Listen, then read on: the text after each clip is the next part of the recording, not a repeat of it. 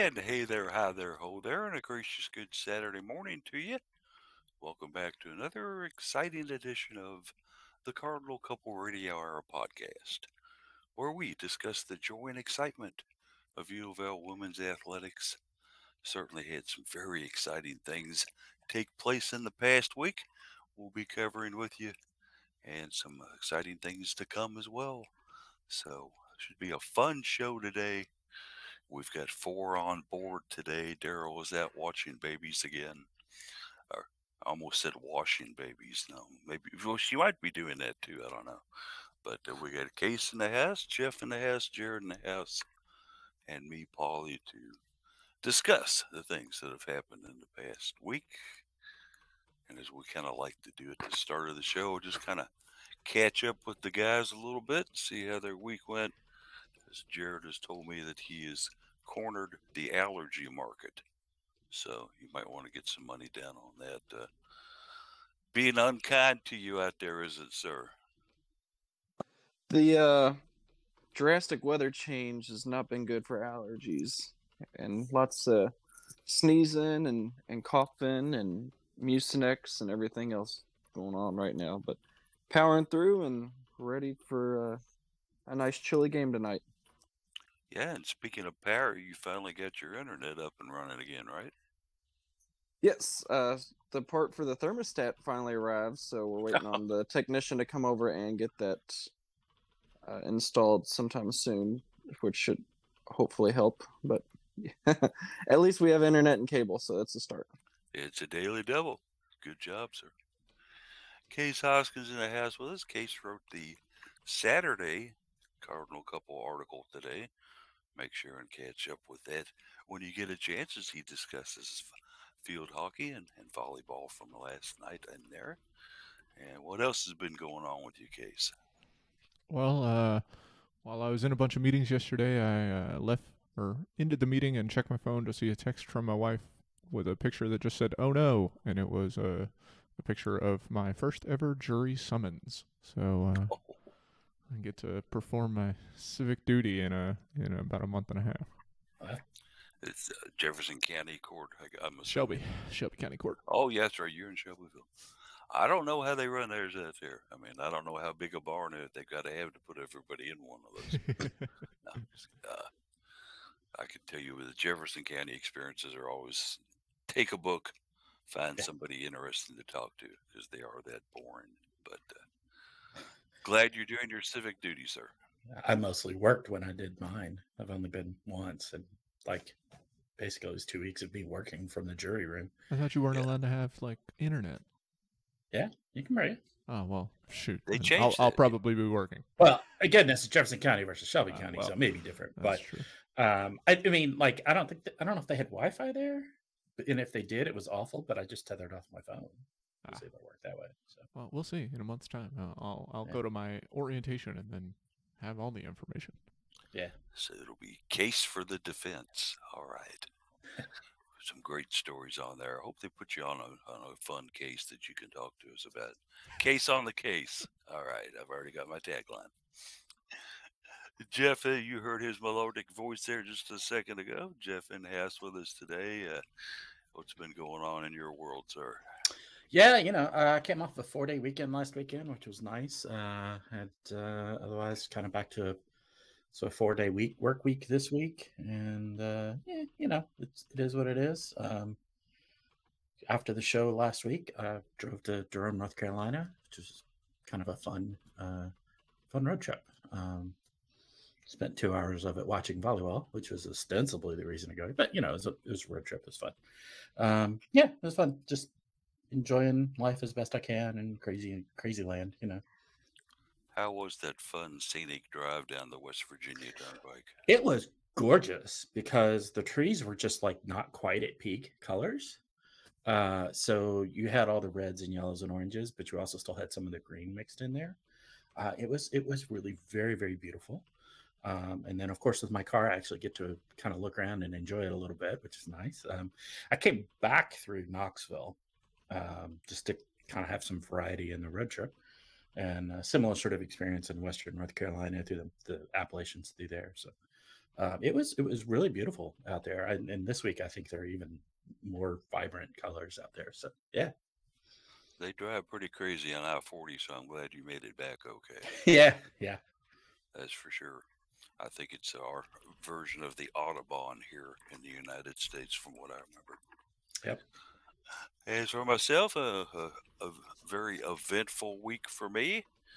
I went in and had a little outpatient surgery done yesterday. Uh, and you never just show up and have the surgery. You have to go in for pre admission testing a couple of days before which is basically stupid and a waste of time. AMA. You don't really need to bring me in there to ask me questions about. Oh, I understand you hurt your ankle back in 1972. Does it still hurt? No, no, I cut that leg off. Everything's fine.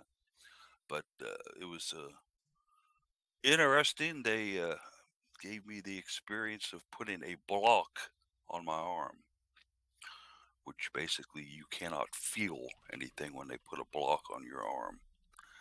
That was fun, as I decided to try and scratch my nose and couldn't figure out how to raise my left hand to do it. But uh, still feeling a little bit of the effects of the anesthesia. So if I'm sounding I was gonna like a- we, we should note this up front. That, yes, make sure that this is out there in triplicate and signed by all negotiated parties.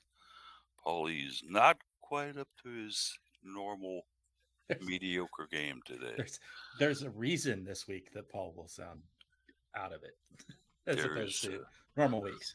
I'm a 45 record being played at 33 today.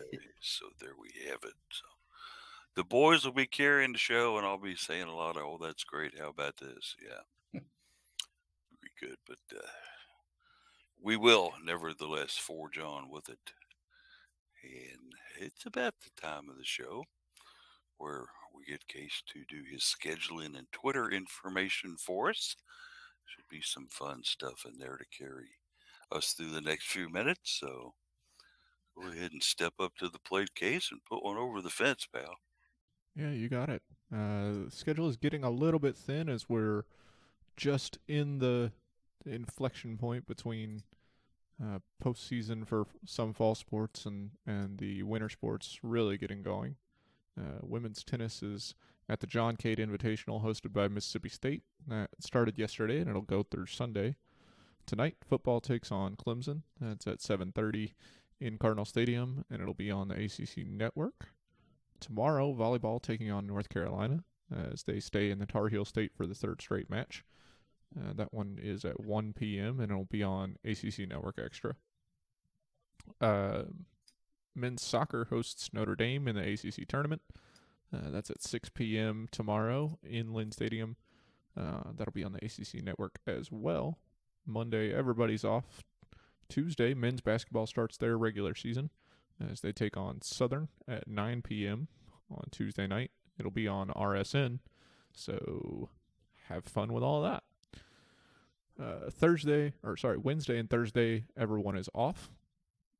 Friday, uh, cross country starts the Southeast Regional for the NCAA tournaments. Uh, they are hosting those at EP Tom Sawyer Park. Um, actually, I said starts. That's a one day event. So Friday, uh, if you find yourself over at Tom Sawyer Park, hopefully they've got good weather. Uh, you'll see a whole bunch of cross country teams from the Southeast region. Oh, I've got that day off. I'm gonna head out there. There you go. Uh, Put on your jogging suit and have some fun, Jeff. Oh, I won't be running. alternatively, Jeff, you could uh, pack up your car again after you get off work on Thursday and um, head to Sioux Falls, South Dakota for the women's basketball opener Yeah, don't see that happening. I think you should use the car to pace the runners at a- that sort Yeah. of park. That would be fun because you wouldn't be putting out any obnoxious gas admission. You know? True, true. I like the idea. I'm calling Vince as soon as we get off the phone. it's a lot shorter drive over to Westport Road. Yeah, Indeed. sure. Uh, women's basketball taking on Arizona. Like I mentioned, that one's in Sioux Falls. Uh, no video listed for some reason, uh, but surely we will find out a viewing uh, partner for that sometime before next Friday. Nick assured me at the game the other night, Case, that it would be on some type of linear platform to watch. He, he wasn't sure which one it would be yet, and they may not even know yet. Let's just hope to hell it isn't uh, ESPN Plus. But anyway, Uh, volleyball has uh, their next big match taking on Georgia Tech. Uh, they will host the Texters at 7 p.m. in L&N Federal Credit Union Arena. Um, that one presumably will be on ACC Network or ACC Network Extra, but it is also not listed. And Georgia Tech number thirteen in the rankings. now, Yeah. I think. Yeah. they get a boost. thi- I've seen they- as high as eighth in some polls too, right? Yeah. Uh, I'm I mostly look at AVCA uh, coaches poll, but uh, yeah, I think they they ended up higher in the um, initial uh, tournament selection top ten preview thing, but Definitely no one to take lightly. Yes. 14th in the AVCA right now. So yep, they're a good team. Very good team. And then uh, men's basketball will take on Furman at 7 p.m. That one's in the KFC Yum Center and is on ACC Network Extra.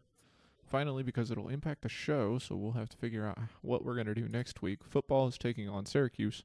Uh, that one is currently listed as TBA, but I believe that was officially announced as a noon kickoff. It next was week. indeed, sir. It is noon, and U of L confirmed that Lamar Jackson will be in the house for his Nice, jersey retirement since it's their bye week. nice. I'm sure that that was not intended or scheduled in any way whatsoever for that To be being against when they would do the. No, I mean I just meant the bye week being when they do the jersey retirement. Yeah, I was like, "Those."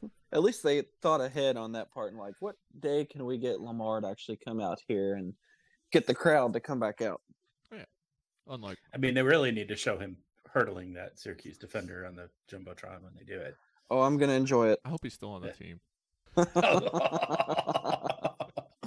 I, I mean, I doubt he is. That's like three years, three or four years ago. But this is a I, while ago. I just hope he shows up and they don't send a replacement. You know, like Dave Ragone or you know someone like that. Say, "Yeah, I'm here for Lamar, y'all. How you doing?" Uh, yeah, he, he was. Uh, what a joy he was for Louisville football guys.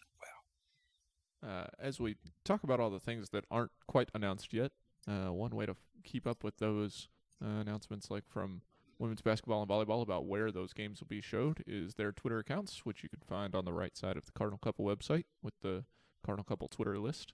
As for us, uh, I tweet is at best case scenario, BST case scenario. Polly is at Cardinal Couple. Jeff is at Card Couple Radio and at Jeff McAdams. And Jared is at Mr. Anderson Jared kind of little turnaround. Uh, Daryl is at Daryl Faust four, who you can follow for all of her tweets about the baby watching or washing or whichever. Or the baby could be washing her. You never know. It could be an interesting scenario. But yeah, check us out on Twitter.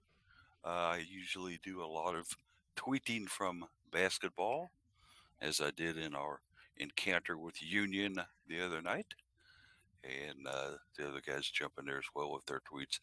Jared comes up with some fun and interesting tweets sometimes as well. So make sure and follow along and make a comment on them. Say, yeah, hey, what happened? What here? What's this, Polly? You know, we love to hear from you. We do indeed, uh, unless your initials are EH. Guys, looking at it here, we've got uh, quite the slate of events here. And, and I guess you know, we- we'll get into volleyball a little later in the show because I know Jeff was already bouncing off the net in his living room, getting ready to talk about that. But uh, we'll see if we can maybe side out Jeff and have him go chase the ball and come back later.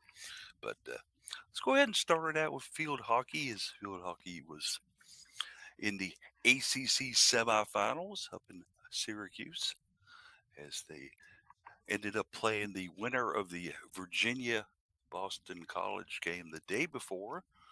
Virginia, actually a five seed, could beat the four seed Boston College squad to advance to play the Cards. Uh, and and I'll admit it, I kind of looked at this one and said, "We're going to blow by them, no problem." Well, it didn't happen. Unfortunately, the Cards uh, took this thing about as far as you can take a field hockey game through regulation, through two overtime periods, and it came down to penalty strokes but Louisville ended up losing the contest on penalty strokes to the very talented Cavaliers from Virginia. Uh, Case had the write up on this, saying uh, a disappointment, yes, Case, but also some interesting moves that Justine Sowry made in this contest as well. Yeah, um, you know, this was, I think, set to be a tough match. We talked a little bit about it, and while we, we could have hoped for a, a blow by, we had seen Louisville play both Boston College and Virginia close earlier this season. Uh, Virginia, uh, that was a 1 0 win for Louisville.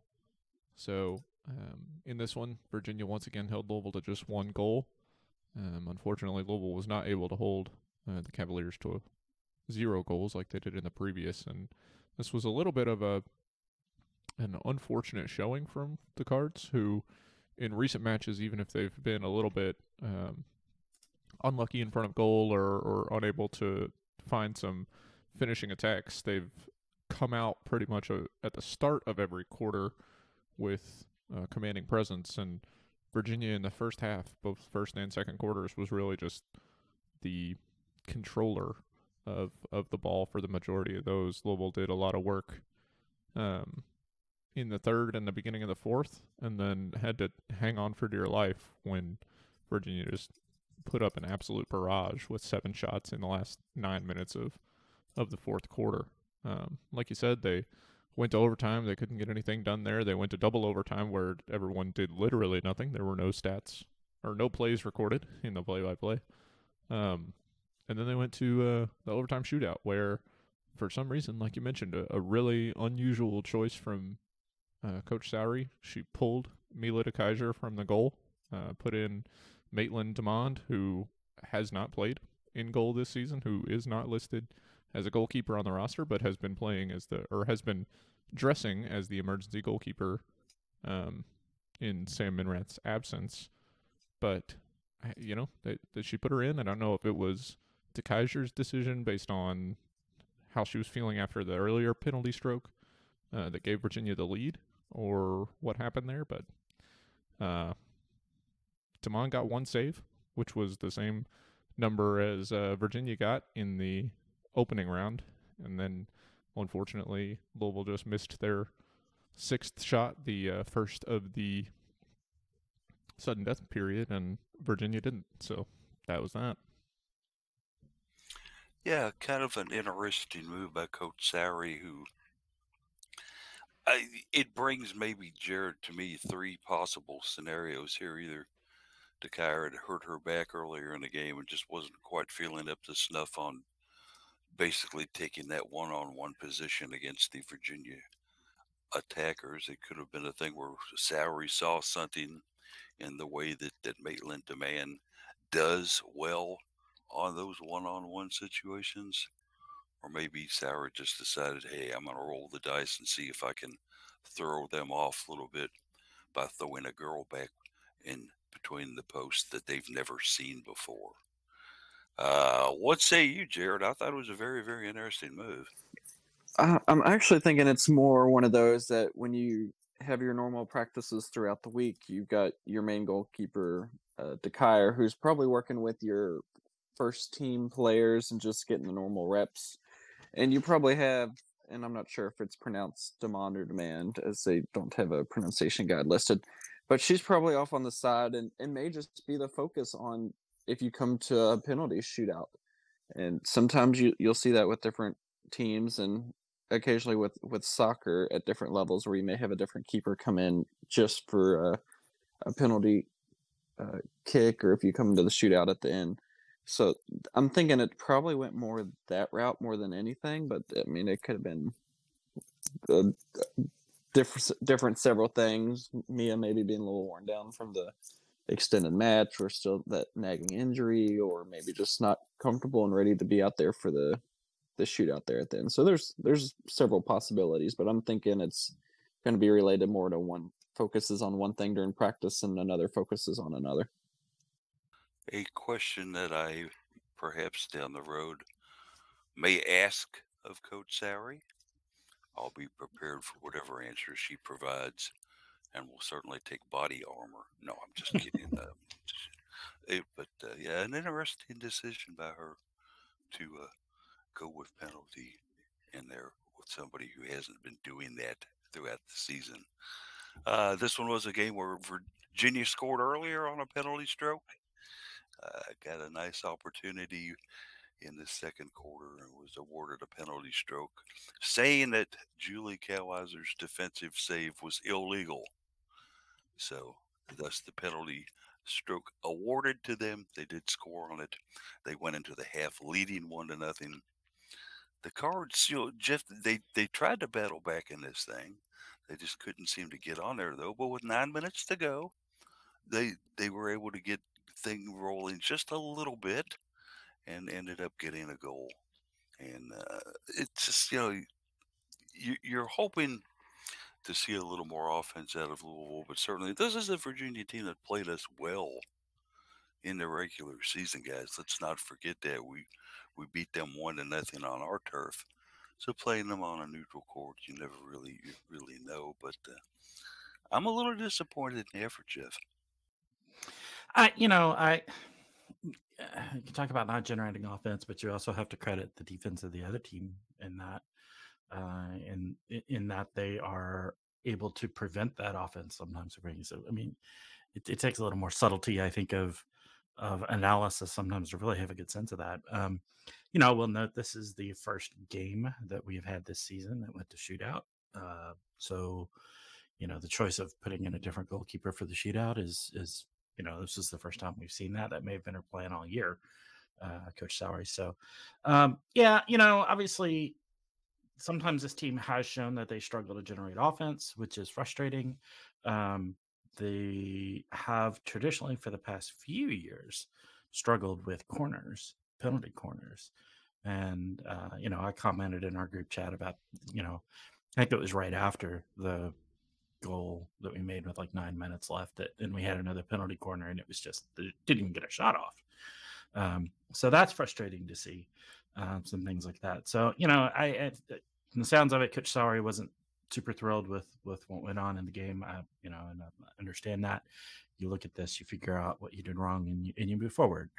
Uh, you know, the big uh, the big prize is still ahead in the NCAA tournament. Uh, I think it is 18 teams again this year. So, um, you know, UVA will pretty much without question get in it. But what, you know, what are we going to be able to do with it is, is the bigger question. That is the big question. Uh, it was the Cards' first overtime loss of the season. They were previously 6 and 0 in overtimes, and it was also the end of a five game winning streak for Louisville. So the question now turns, and we all gaze our eyes ahead to Sunday, tomorrow night late, about 10 p.m. or so, when Louisville will find out their fate in the NCAA tournament. Uh, this will be shown live on ncaa.com in case you want to follow along and see uh, where the cards end up getting ranked and, and, and whether they'll be at the friendly confines of Trager or whether they'll have to go on to the road. Jared, uh, I definitely think we're in. I definitely think we'll host the first round, but uh, after that, the question is kind of unclear to me. Yeah, I mean, you you can't really form an argument to not put U of L in at this point. Looking at their record, and it's been like 75% ranked teams. And in the regular season, your only two losses were number one and number two. You didn't have any bad losses. And then you, okay, you lose in the ACC tournament semifinals, but you lose to another team who's ranked in the top 15, who is also more than likely going to be in the tournament at this point as well. So it, it's not about will they make it. It's going to be more about where will they be seated. And they're still kind of borderline if they're going to be one of those teams that gets to host. I forget how many teams do get to host their opening match in the tournament. Uh, but you saw with the Big Ten uh, owning the other top five of the six spots in the rankings. Right now, Michigan beat Iowa in the semifinals. They uh, so that number two beat number one, and then number three Rutgers is also going to be in the championship. But uh, number five and number six Northwestern and Maryland both lost in the quarterfinals opening round of the Big Ten tournament, so they didn't do themselves any favors. So it's kind of hard to want to bump either of those teams up above U of L at this point. So I think the Cards are at least going to stay at number four. I can't really see them dropping in the rankings, so they should host based off of just how everything else is playing out as well. It it poses an interesting dilemma for the NCAA because, as you mentioned, five of the six top teams in the rankings are all Big Ten oriented. Do you take all five of those in there? I don't know. That seems to be overstacking from one particular conference case, but then how do you turn around and, and tell a team, well, you're sixth in the nation, but we don't have any room for you in the NCAA tournament? Yeah, uh, well, it's tough because you, are going to take. Um, I don't recall exactly. I've been trying to dig into the NCAA. You have ten site. automatic qualifiers and eight at large bids. If that helps you out. Yes. Okay. So that's what I was trying to find was the quantity of teams, and the quantity of uh, automatic qualifiers. So, you know, you, are going to get um, an ACC champion in there. So, uh, and then you're going to get Louisville in. Louisville's going to get in as not the ACC uh, tournament champion. I mean, at 16 and three and six and zero in the ACC in the regular season. Uh, if they don't get in, that would be pretty insane. But so that's one of the at-large bids right there, and then you've got seven left. Could five of them be Big Ten? I mean, yeah, probably. You've seen in the past when when almost all of the ACC's field hockey slate makes it into the tournament. So I don't think that I don't think there, that these there have been years that the whole ACC slate was in the tournament. Right. I don't think that yeah, the yeah. I don't think that the NCAA selection committee for field hockey and, and for some of the other non-revenue sports in particular have any qualms about putting in the teams that they think are the best, regardless of conference affiliation. Which I think is th- the right way to do it. Obviously, that's not the way that it works in the revenue sports for various reasons. Um, money being the most primary one. Uh, but in the non-revenue sports, uh, I think they're as fair as they can be with a selection process uh, and automatic qualifying. So um, I, I, think that sure you could get that many teams in. I I don't see the ACC get more than four, and that's if Virginia wins tomorrow. And that was going to be my next question. Yeah, yeah. On, on that, how many do we get in out of the ACC, Jeff? I'm coming up with three. Am I a little bit short here? I'm thinking whoever wins the ACC tournament gets in. Certainly no problem. They'll be one of them. Will be one of them. And then comes the question: Okay, Syracuse probably if they don't win the whole thing. Uh, Virginia if they don't win the whole thing. But then, what do you do with UNC? Yeah, I mean that's what I'm thinking because like UNC is sitting at four and two also with Syracuse, and I it's uh, gosh, I don't know. It, it, there's just it, this tournament. I think needs to be bigger. Uh, but it, you know, I've always wondered about the number eighteen. Why it's just such a yeah, totally unbracketable type number. Well, you know? Yeah, UNC can still get the automatic qualifier if they Yep. beat Virginia tomorrow.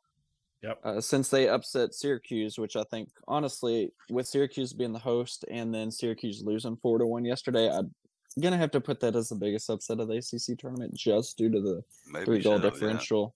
yeah. Uh, but yeah, like Jeff said, you, you got to put Syracuse in at this point. They're 12 and 4 in the regular season, number nine. They received one of the first place votes in the most recent coaches poll. I, Yeah. I think that the uh, committee is more likely to go by the RPI than the coaches poll. I mean, the RPI for them is is their developed system. Um, it, it's quite fair in most of the sports the way that they've got it created and the way it formulates things. And the RPI has five Big Ten teams uh, to open it, starting with Rutgers. Um, Yeah. Louisville, Louisville sits at six. Uh, then Northwestern at seven. North Carolina is the next highest ranked ACC team uh, at eight, and then Syracuse is down at eleven. Virginia all the way at fifteen, so they're almost certainly going to have to win the ACC to get in. Boston College at 14. Right.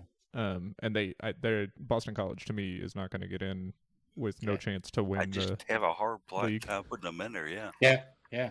I think they're going to be one of those first, what do you call it, first four out. They're it's just they're on the wrong side of it, and they needed to win their uh, their game in the opening round of the ACC tournament against Virginia.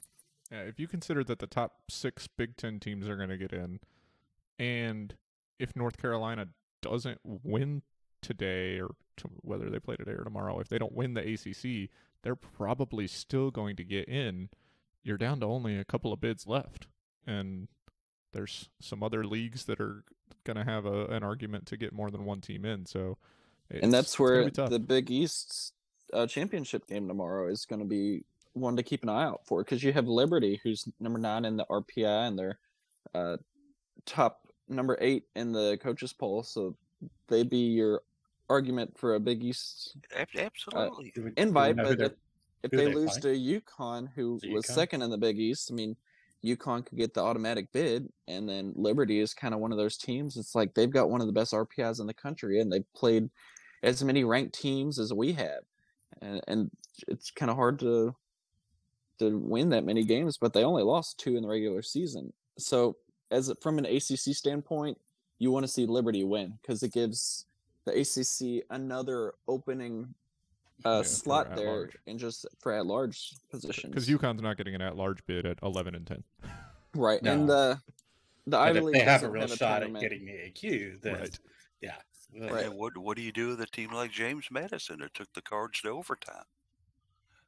Louisville barely beating them one to nothing. What do you do with the Princeton squad? I mean, Played the unless they get earlier in the season though, Jeff. you and it know, was unless three to they- two.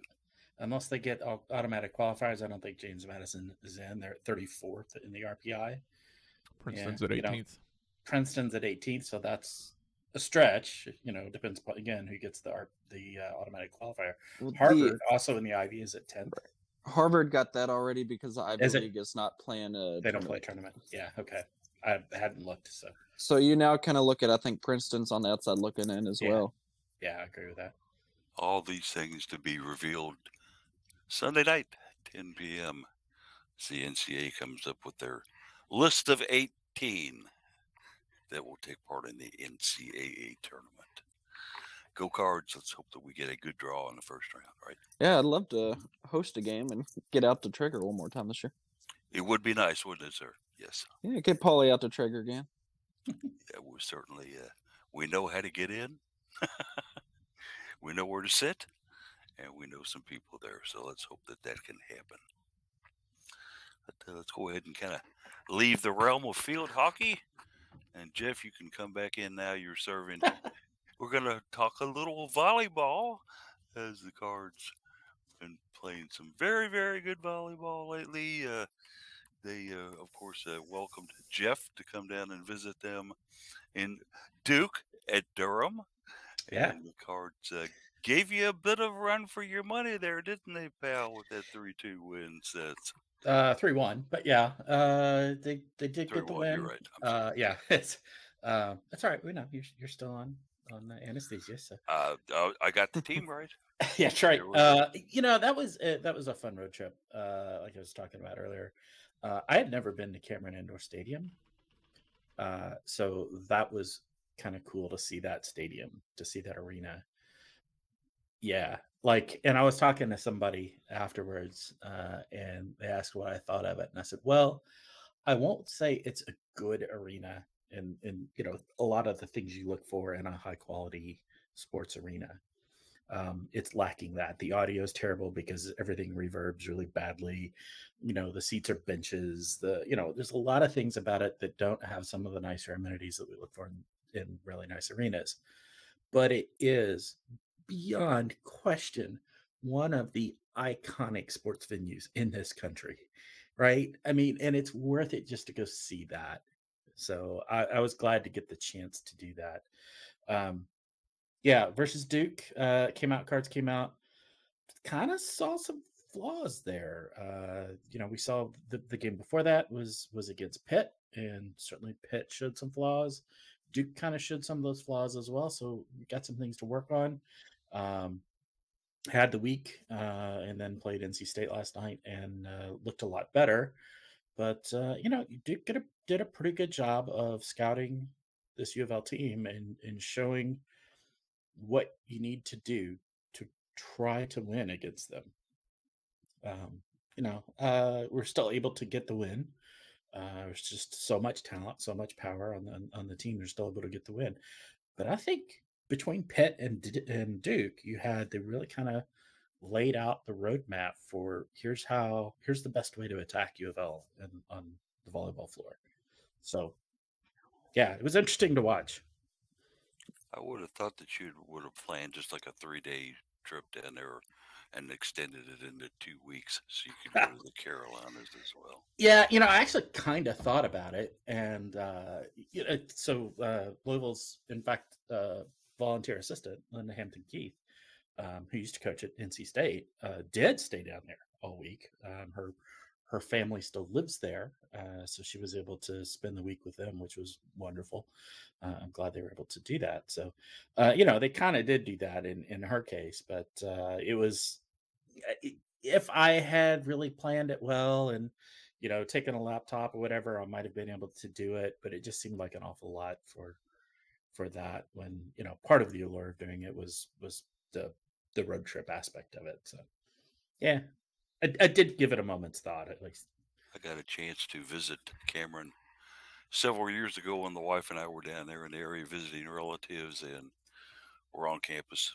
Beautiful Duke Forest down there and some other Yeah. very, very neat things on campus. But we walked up to Cameron, tried a side door, and walked right in like we own the place. Yeah. Walked out to the basketball court, and there was a basketball lane over on the side. I said, Sonia, I've got to make a layup in Cameron. So I went over and picked up the ball, dribbled in, and on my third attempt, I finally made a layup. There you Yeah. go. Sonia plays tough defense. Don't ever think that she doesn't know. Yeah, you know, a friend of mine was down there as well. Works with the alumni association, and they had a big alumni event surrounding the NC State football game, and then uh, going to Duke volleyball as well. Uh, so she was there for as well, and and she turned to me at one point and says, "Does this look? Does this have kind of how like some of the decor and feel of a church to you?" and I was like, "Yes, both inside and out. when you look at it, right? Just the appearance of it." Um, And the And- Duke and I Chapel on campus is beautiful too. Yeah. yeah, I did not get a chance to visit that. But I, you know, but then I also said, you know, when you think about basketball in North Carolina and basketball in Kentucky, it's kind of appropriate that it's kind of church-like, you know. So, Absolutely. yeah. So with one North Carolina trip win in hand, the Cards will try to extend that to two when they take on North Carolina later on on Sunday, sir. Sunday, Sunday, Sunday. Uh, any thoughts about that one? Uh, you know, I, North Carolina is another team that I kind of don't know what to make of them sometimes. Uh, they've they've been doing fairly well. They're kind of mid pack ACC this year. Um, I haven't really looked at their schedule to kind of get a sense of, of what they're doing. I, they shouldn't really be a huge threat to this team again if we show up and we play the way that we know that we can play uh, we should win this. But uh, you know, we've shown that there can be some teams that can come out there and yeah, expose expose the chinks in the armor a little bit sometimes. So uh, it may be another opportunity to do that. Uh, they're roughly equal with NC State as as you know on uh, schedule and rankings, so uh, and records. So yeah, we'll see. Um, it's a good warm up. Uh, the the latter half, the latter part of our schedule that we're diving into here is is about to get pretty brutal. So um, it's good to have some competent teams to kind of warm up against here. Claire Chaussee is on a roll right now, Jared. Yeah. Playing very, very well against the Wolfpack in Raleigh. 10 kills in the match last night. Uh, she's putting it down pretty well, isn't she, sir? Yeah, especially as a senior, and we don't know if what her plans are, if she'll choose to come back for another year or not. So, you know, sometimes in your final lap, your victory lap, you just really want to go out play as well as you can, and she's certainly done that. And I've just been a consistent player lately for us, and someone we can rely on if we get in a little bit of a tight squeeze and just need to get some momentum going back on our side again. So she's been one of those reliable players we've needed. Always good to have those indeed. And the cards, you know, Case of seem to have been having lately just maybe a little bit of trouble with third sets after the halftime break. You know, that they ended up, of course, losing the third set to Duke. And then last night in the third set, uh, 25 21, yes, it was a W, but maybe a little closer than some thought there. Yeah, that was uh, the closest set of the three, not just because of the final score, but also because um, it was the latest that uh, UNC or not UNC, NC State could get close. Uh, the other or before they pulled that one to uh, 17 to 18, I believe it was. Uh, the closest they had gotten was in the first set. They drew back to 13 to 16 before Lowell ran away with it. Um, so yeah, they, they they brought it back to 17 18. They were on a a pretty good run, but Louisville shut it down with a quick uh, 6 2 run to give themselves five match point opportunities, uh, which they eventually took on the third one. Um, took them a little longer than expected, but they were able to close that one out. And like you mentioned, Claire Chaussee, um, good in this one last night. 10 kills doesn't sound like a lot, but it did lead the team. Her third straight match leading the team in kills. She also led the team in total blocks. Um, had one of the highest hitting percentages on the team. She's just been all over the place. Um, and alongside her, Anna Stevenson still just holding things down in the middle. Um, two aces, three blocks, eight kills, and Anna DeBeer with a weird up and down night.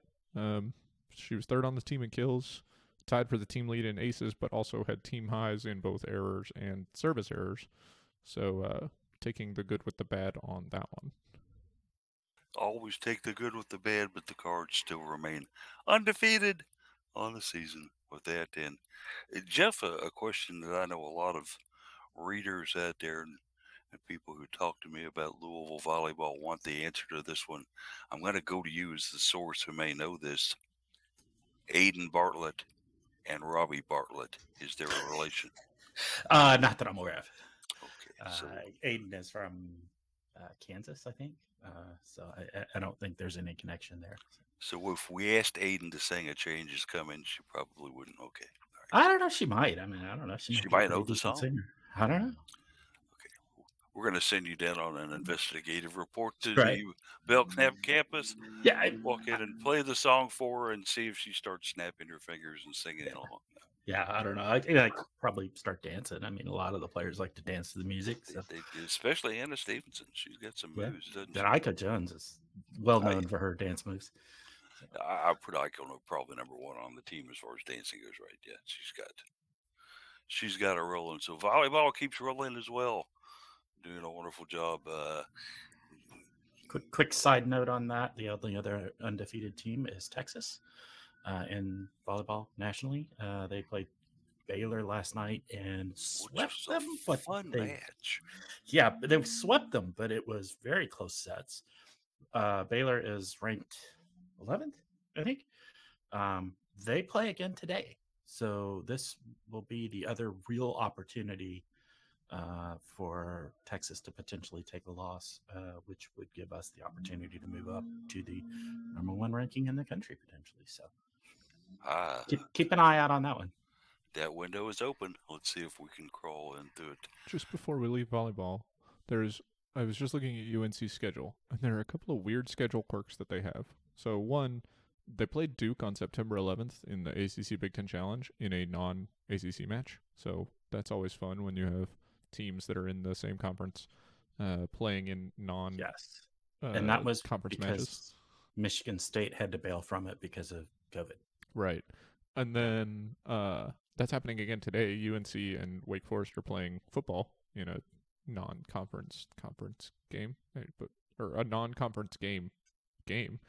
Uh, and the other weird schedule quirk is between uh, September 3rd and September 4th, UNC and NC State played all three of the same teams uh, in different places. Uh, they Interesting. both hosted all three teams over the two days. yeah. Uh, so short drives to be sure, but still a, a little interesting quirk there. UNC. Yeah, I, I suspect a lot of teams when they're scheduling one, they they like to try to schedule the other just because of the the proximity of them. for sure. Who's in charge of that crazy schedule making with the ACC? My guess is it's either Aiden Well, Bartlett these are- or Robbie Bartlett or Yeah, these were non-conference. The Colorado State, Wofford, and East Carolina, I think, is what you're seeing. Yeah, but uh, basically the ACC's got to kind of give their blessing on it and say, okay, oh, you're going to do that that day. Well, we're not. We're not going to bring in Poughkeepsie University to play you, or you're not going to go back to back against Clemson. Okay, we got it. It's down. Because as you know, the ACC controls everything in this world, Jeff, including our broadcast. They, they, yeah, they do give a lot of leeway before conference. Pretty much whatever leeway before conference starts. So. Yeah. We'll see if we can get the ACC commissioner on here to explain to us what all they do someday. Maybe when I'm not here. No, it should be fun anyway. But, uh, great stuff on volleyball. Let's keep the streak going with maybe one eye open for Georgia Tech down the road. Yes, it could be a fun one there. Yeah, Georgia Tech and Pitt also has to come with. We go up there. That's right. Close out the season. Go to the Pete, or where they have it at the Fitzgerald. I wonder where they'll Yeah, have that one up there. Uh, Fitzgerald, I believe. Yeah. Fitzgerald is the Pitts, but anyway. Yeah. Also, like what they did there? yeah. Also, two da- games against Notre Dame, two matches against Notre Dame, which is you know who knows who's going to show up for that, and then another matchup we host Duke. So that's the rest of the season for U of L volleyball. Fun times ahead for the Cards. Uh, find some challenges. So let's see if they can continue to respond in the perfect fashion they have so far, record wise. So, how uh, many more wins do you think the Cards need before they locked up one of the top overall seeds where they host throughout? Boy, that's the question of the day. Yeah, uh, it's not going to take too many losses to knock us out of that. So I think that maybe we could take one. If we take a loss against Pitt, I think we're probably okay. With with six games left, But I think losing to anybody else could be could make that dicey. I'm going to say a, loss to Pitt or maybe even to Georgia Tech Yeah, could possibly dethrone us from that. But you, you never know about the NCAA. They shocked and surprised a lot of people when they put Yeah. us over over Texas. Yeah, Right, I, ideally, you you just win them all and don't have to worry about losing. But sometimes, yeah. I- as I, feel I like think he goes, if you have to lose- lose, Yeah, I think if we could lose to Pitt and still hang on to that, maybe even a loss to Georgia Tech, hang on to that. If we lose against Duke, um, I think we don't. I think we drop enough that we Winning don't. solves a lot of problems, guys. Yeah, yeah, absolutely.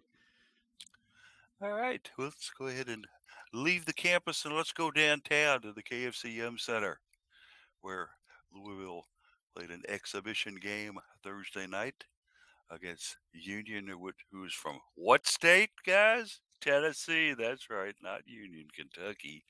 Or Union College in New York. It wasn't them either, from what I could tell. But the uh, Union Bulldogs came in out of scenic Jackson, Tennessee, to take on the Cards, a Union team that has done pretty well in Division Two over the years, and then they uh, came in ready to give the Cards a game, but the Cards said, "No, I don't think so. This is our exhibition. We're going to have some fun." With a 74 point win 106 to 32. Uh, Jared Anderson was out there with me. As I got some of the best seats in the house, but I was sitting right at half court enjoying that one. And Jared was down there taking photos.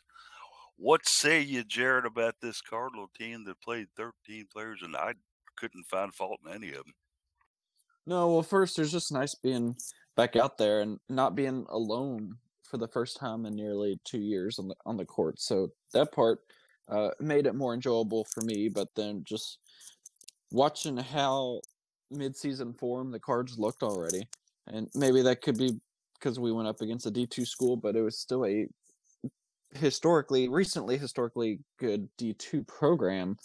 So I think maybe just the cards are really really good, and they were really they seem to be having a lot of fun out there. You saw the the transfers shined well, and some of your new faces stepped up and and put on a good show. But I think just anybody who stepped foot on the court on Thursday, you know, exceeded expectations. Or they sure did. As Jeff Walz decided to start the game with a four guard lineup, putting Casa Robinson, Hailey Van Lith, Kiana Smith, and Chelsea Hall out there, along with uh, forward center Olivia Cochran to begin the game. And they did pretty well as the Cards got the set to a 29 to 11 first quarter lead. And it's, this this team just seems to have a, a sense of confidence and also a sense of urgency. I mean, watching Olivia Cochran lead fast breaks and stuff, what in the Blue Blazes is going on here? Yeah, I think that we've seen uh, Jeff Walz over the last few years uh, wanting to enjoy or uh, wanting to employ, I should say, a a more fast-paced offense. Uh, he's been playing a lot of small lineups, uh, four guards. It, the the roster construction really lended itself lent itself to that with as many uh, talented guards as they've had on the team. Uh, that's going to continue, and when you're running that many guards in practice, then um, your bigs have to get a little bit more fleet of foot to keep up uh, with the pace of the, the game as well. And so um, Cochran showing the ability to get out on the dribble uh, is is important, not just sprinting down court uh, without the ball to be in a position to to run a quick offense, but to be able to just like you said lead that fast break and, and get down there uh, on our own is is pretty critical for uh, for the way that Louisville wants to play a fast offense. And uh, they gave up 11 points in the first quarter. Funny enough, that was the f- most points that they would give up in any quarter, which is not something you usually see in an exhibition when uh, some of the players a little further down the bench are getting some run late in the game. But uh, yeah, like you mentioned, a, a 74 point win. Um, this one was never really in doubt, uh, I think, from probably the moment that uh, the Union players got on the bus to head up to the Yum Center. I think that uh, that they knew what was going to happen. Yeah, following that first quarter, Louisville went on a 32 to 4 run in the second quarter and led this thing 61 to 18. They ended up winning the second half by the impressive score of 45 to 17. Uh, uh, Jeff, I'm going to throw some numbers here at you and sit down while while I'm throwing these at you because these are pretty amazing. Points in the paint, card 60, Tennessee. Uh, Union 16. Points off turnover 49 to 4 in advantage of Louisville. And fast break points 18 to 0. Bench points 60 to 7. That, that that's just uh, some amazing numbers there. Yeah, it really is. And, and honestly, you know, despite how big and, and lopsided those numbers are, not all that surprising, really. I, I, I think I commented about the only thing surprising out of this game was that Union recruits from Papua New Guinea. Um, so, I, you know, they got two players on the roster, by the way, from Papua New Guinea. I think they're sisters. So It's yeah. a great road trip. yeah, yeah, yeah. Gets a little wet. And they have to play the promise game to the players. Yeah, we're going to take you home your junior year and you're going to play in, uh, New Guinea University. They, Yeah. they've only got 2,000 students at the whole school, so that's that's a high percentage of students to be from Right. Papua New Guinea, much less Right? players. All right. Yeah, one of them was in the starting lineup. That's why I noticed it. Then I went, and looked at the roster today. It's like, oh, there's two of them. Oh, they're sisters. Okay, yeah. Uh, so, but anyway, yeah. I mean, like those numbers are gaudy, and you know, this is a little bit the type of thing you expect out of an early season exhibition game against a you know a D two team. Um, this may have been a little bit more lopsided than I think uh, is is typical, but you know, lopsided is kind of what you expect out of these. It's an opportunity for them to come in and and play against a really good team and understand how that works and and you know and probably make some money off of it, honestly. But um, you know, and it's a I good think, warm up. I think you could take probably out of that. Yeah, well, yeah. uh, but uh, it, I know that's the case for like non-exhibition games. I wasn't sure about exhibition, but uh, you know, but I think you can look at this and you can say, and, and to borrow a little bit from what Jeff Walz talked about in the post game, we also learned some things here. We learned we need to deal with uh, the backdoor cuts a little better than we did. Um, you know, Maybe, maybe shooting a couple free throws might be. yeah, well, that too. Our, our free throw percentage yeah. is not great. Uh, you know, we've got a. There's it's this wasn't without benefit for this team to see this. They, they exposed some things despite the lopsided numbers. So, you know, every, everybody wins out of this. So, Daryl Faust had the right on that. You can read that on the Friday Cardinal Couple, and I guess, I guess the only thing I need to talk to her about is doing a Fred report.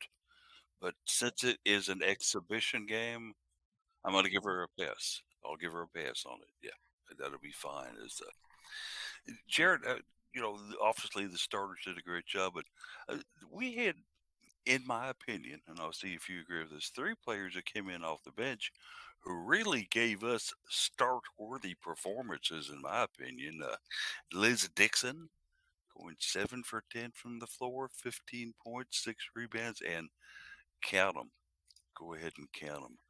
She had three steals. Liz with the Pilfers.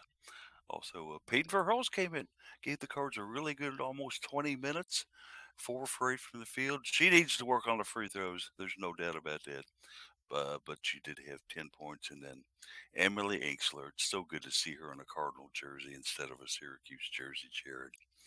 Uh, gave the Cards a very solid 18 minutes, three for five from the floor, and had six rebounds, too. So uh, certainly was tickled with all three of them.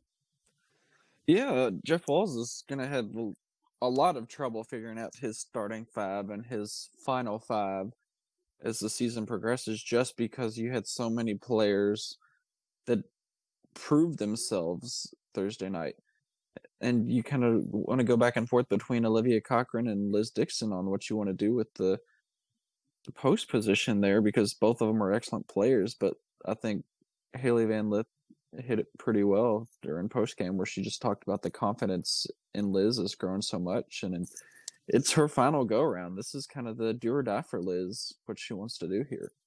So I mean, this this is the time to step up if you're ever going to step up, and she really showed it last night. I think she's she's going to be a, a foe and a force to be reckoned with when we face other teams. That's going to be fun to watch, and I think we expected nothing less from Emily Engstler after watching her at Syracuse these past few, four years, and, and she definitely lived up to her hype. And uh, Peyton Verhulst coming in is such a shining star as a freshman, and she showed that she's not afraid to shoot the ball early on and and knock down those shots, and but also be able to go in and, and pull down the rebounds. The one thing with uh, with her shots is how much Jeff Walz will allow her to continue to shoot, as we've seen in the past where we've had trigger happy players. Sometimes he's quick to shut them down. But also at the same time, if you're knocking the shots down, then sometimes you got to ride that hot hand and just let it go. It, yeah, sometimes you've got to have a little bit of discretion, but then other times, hey, if it's falling every time you throw it up there, yeah, why not? Go ahead and put one up. The worst thing that can happen is we get a rebound and we score on it. So certainly a, a nice outing for Louisville to begin the exhibition season, the only exhibition game of the year for them, as they had about 6,500, I'd say, in the KFC Yum Center. A very loud and, and, and appreciative crowd. Got to see some old friends and faces and uh, associate with some some people, and just basically it was it was a good evening just to kind of be out there and saying, "Hey, it's back, baby. We're watching the, basketball." The stat sheet says 65, 87 for attendance. I'm a little skeptical on that. Number. I don't know if it was quite that big. You know, I, am going to say maybe six thousand, but uh, maybe not. It, uh, the the end zones were basically empty. Yeah. You know, so, yeah. but uh, still a good crowd out there, and then they they switched it up a little bit this year just to give you all kind of an inside idea on this, where they actually bring the players over right after the game for the post game comments while Jeff Wallace is doing radio. And uh, Nick had warned me about it. He said, I'm going to have the players in there pretty quick. I said, okay, fine. I had to make a necessary stop before I went into the media room. And when I walked in, lo and behold, Hailey Van Lith was talking already, along with Kiana Smith. So certainly maybe the delays from last season were addressed. But uh, boy, they sure had them in there quick, Jared. Yeah, uh, but uh, I'm going to blame it on the drugs you're on right now, but it was Chelsea Hall. All those in there, not, not Kiana Smith. That was no. I was. Oh, I saw Kiana Smith uh, yeah, over by the top. No, yeah, you were right. It was Chelsea Hall, which uh, yeah, but they they did get him quick. I mean, even for myself, I stick out on the floor till the end of the alma mater, and I head back. Barely had time to set my camera down and get a drink, and they were ready to go. And I'm thinking, wow, there's there's only four of us in here to start post game. Let's hang tight for just a moment as we Oh, it kind of grew and expanded to what six of us, including a couple videographers in the back by the end. I was like, huh. Not a, yeah. not a large media presence, which uh, a little disappointed in, but we'll see how that changes with the regular season. Yeah, I, I, I think it should pick up some because you know the guy from the Courier is always going to be there. Eric Crawford's usually going to be there. Uh, Mr. Demlin is usually going to be in his little corner over there, and then uh, you and me. And uh, that that was pretty much the media contingent for this one. But I'm sure that will grow as the season goes on. But guys, we are already at the noon hour here, so it's been a fun show, a fast show. We've covered a lot of good things. The cards will be back in, back in action on November 12th, just to let you know, on Friday when they go up to Sioux Falls, South Dakota, to play in the Invitational against Arizona. That'll be a fun one. Let, us hope we get good linear coverage on that one too, fellas. I really hope we do. Uh, let's go ahead and segue on into final thoughts, and I'm going to go ahead and uh, let's start with Case this week. Case, your final thoughts. Sometimes when I have a final thought, I really like to go first so that it doesn't get sniped out from under me. Um, cool. is, that, is that the case this week? No, well, I get to go first, so it can't get sniped out from under me. Uh, case is the case. Okay. Exactly. Uh, Nina Nkocha, uh, named to the ACC All Freshman team. She's just the second uh, U of L player to be named to that women's soccer ACC All Freshman team. And I would give you three guesses, and you'd only need one to know that the other player was Emina Ekic in 2017, who also wore the number 10 jersey. So if that is any indication, which I doubt that it is, but it could be some indication that uh, Nina Nkocha is here to here to put on some some smiles on our faces, hopefully for the next three or four years. Saw some very great moves for her on the pitch this season for sure. As she's going to be one of those bright and upcoming young stars. Jared, final thoughts.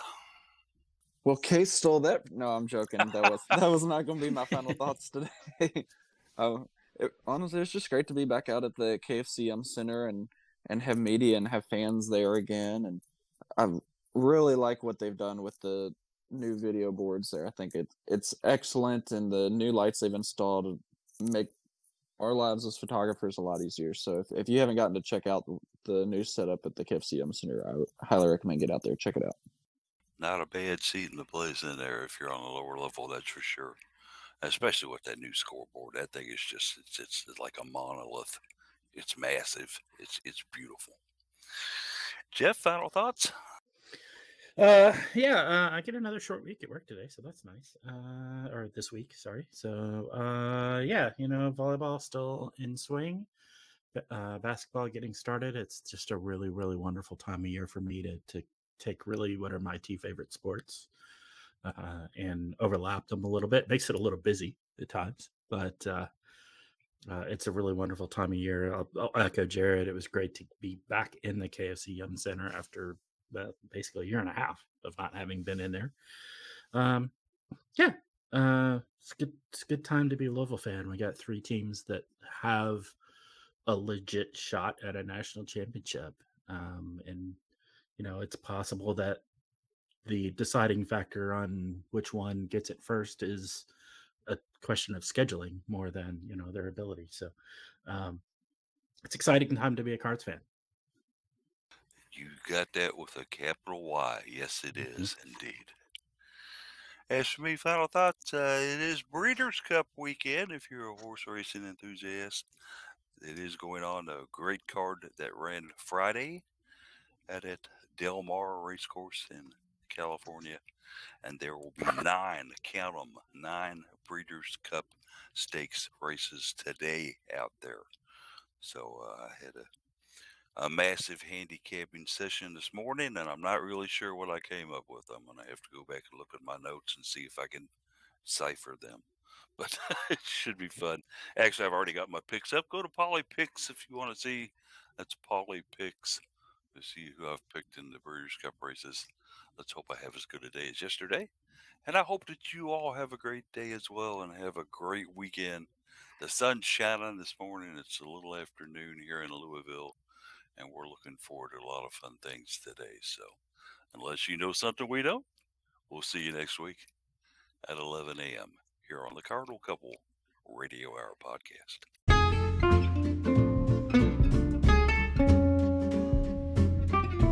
Thanks for listening to the Cardinal Couple Radio Hour. If you liked what you heard, please feel free to give us a rating or review and subscribe to the show in your podcast player of choice. We're available on all of the major podcast players. And be sure to check out the site at cardinalcouple.com for the daily column bringing you the joy and excitement of mobile women's athletics.